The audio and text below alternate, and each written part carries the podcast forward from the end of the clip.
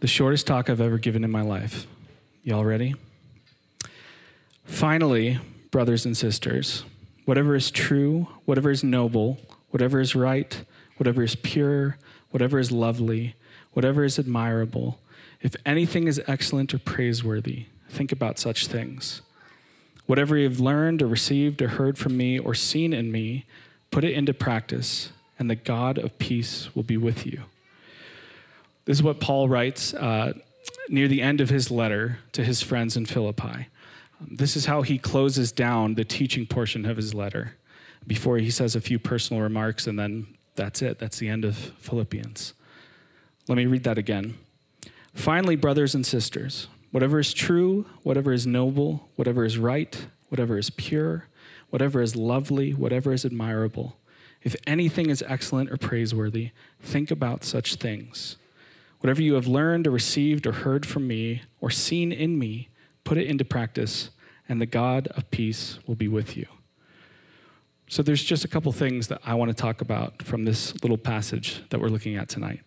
Um, and the very first thing is that that word that Paul uses for think when he says, think about such things, means to meditate on, to meditate on with the goal of obtaining.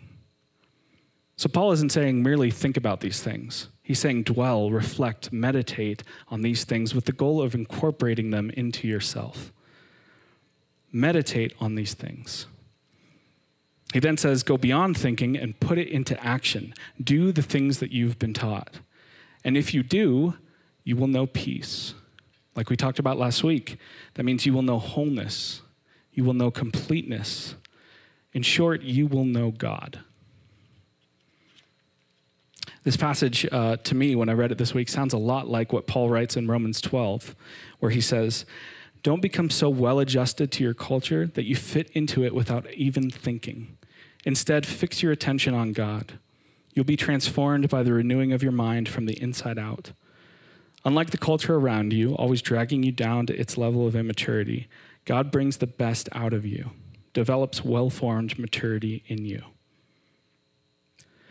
That's ultimately what we want to be, what we want to be about as a community transformation, renewal, maturity, becoming more like Jesus. We say every week, I said it at the beginning tonight, that you're accepted here just as you are. And that is true for every single person in this room, myself included. We've said it just about every Tuesday for the last 29 years. And it's true. I stand by it. I am deeply committed to it. And as I also said at the beginning, it's also true that we don't want any of you to stay the same. I think it's really easy for us to fall into a, a, spiritual stagnation trap. I think it's really easy to think that once you come to believe in Jesus, all your sins are forgiven and life is basically about waiting to die or for Jesus to come back. We kind of just have to get through this part until the good part, right? And it's just not true. Things don't stop there. There's so much more for us now. So much more growth, so much more maturing, so much more joy as we join Christ to be more and more conformed to his image. As we learn to die to ourselves and live for Christ. As we learn to shed our false selves and live out of our truest selves, the people that God created us to be. This life with God, here and now, though far from perfect, is such a gift to be enjoyed, not squandered in stagnation. But the fact of the matter is, God isn't going to force Christ likeness on you or me. God isn't going to force sanctification, which is the process of becoming more and more like Christ. God's not going to force that on anyone. Though, trust me, I have begged him millions of times at this point to please do that for me. God, in his infinite love and grace, will not force himself on anyone. So, this is something that you're going to have to put effort into, right?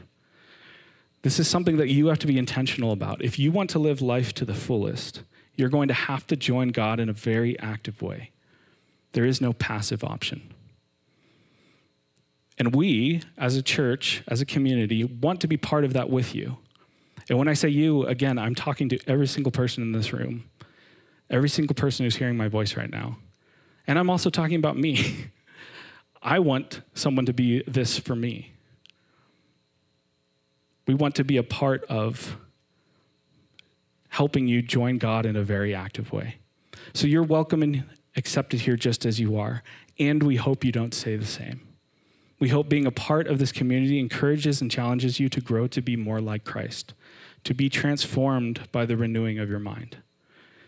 And so, our call is pretty simple. Our call is to put this scripture that we just read from Philippians into practice every time we come together. Every time we come together on a Tuesday night, we will think about, we will dwell, we will meditate on whatever is true, whatever is noble, whatever is right, whatever is pure, whatever is lovely, whatever is admirable, excellent, or praiseworthy. We are pointing our lives in the direction of, of Christ, and we are moving in that direction together. That doesn't mean we're going to pretend like evil doesn't exist, like I talked about last week. It doesn't mean that we're going to ignore the evil and suffering and brokenness or darkness of the world around us, which are all very real. But it does mean we're going to courageously choose hope in the face of despair. We lament brokenness and evil. We love and serve the littlest and least, and we will do so without losing sight of hope.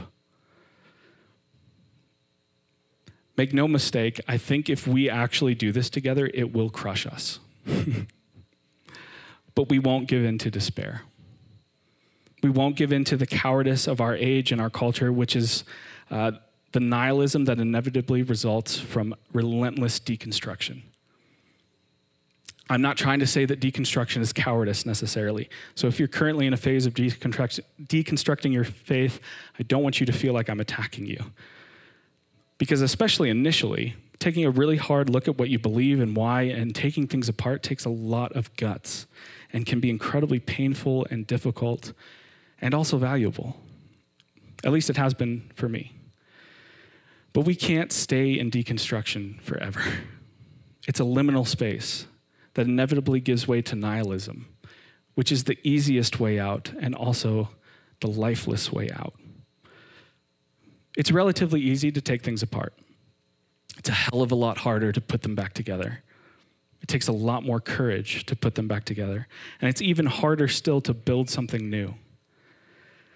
I am tired of taking things apart.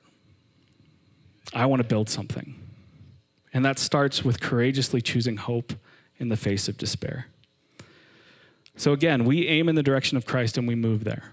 And in doing so, we pursue meaning and purpose and hope in a culture that isn't simply uh, just looking for purpose and meaning in the wrong places, but in a culture that no longer finds meaning in anything and cowardly chooses nihilism. So every week, like we're doing tonight, we get together to refocus and reorient our lives and our hearts towards Christ, to meditate on whatever is true, noble, right, pure, lovely, admirable, excellent, or praiseworthy. We find purpose, meaning, and hope in Christ.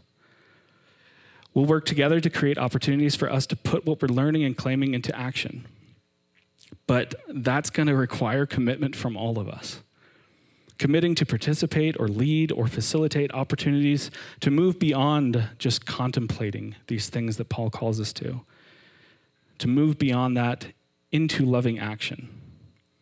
It's going to take all of us committing to courageously choose hope and pursue Christ individually and communally. And the promise to us that we read in our passage tonight is that God will continue to meet us here as we're transformed by the renewing of our hearts and minds, as we're putting into action, eh, or as we're putting our words into loving action. As we're growing towards Christ, we will know wholeness, we will know completeness in short, we will know God. Will you pray with me? God, I am uh, so grateful for a community of people that helps me uh, remember what the truth is. A group of people that continually reminds me to choose hope in the face of despair.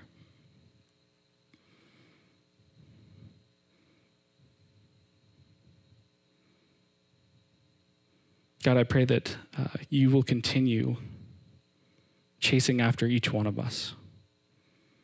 And God, I pray that we as a community will grow together to chase back after you.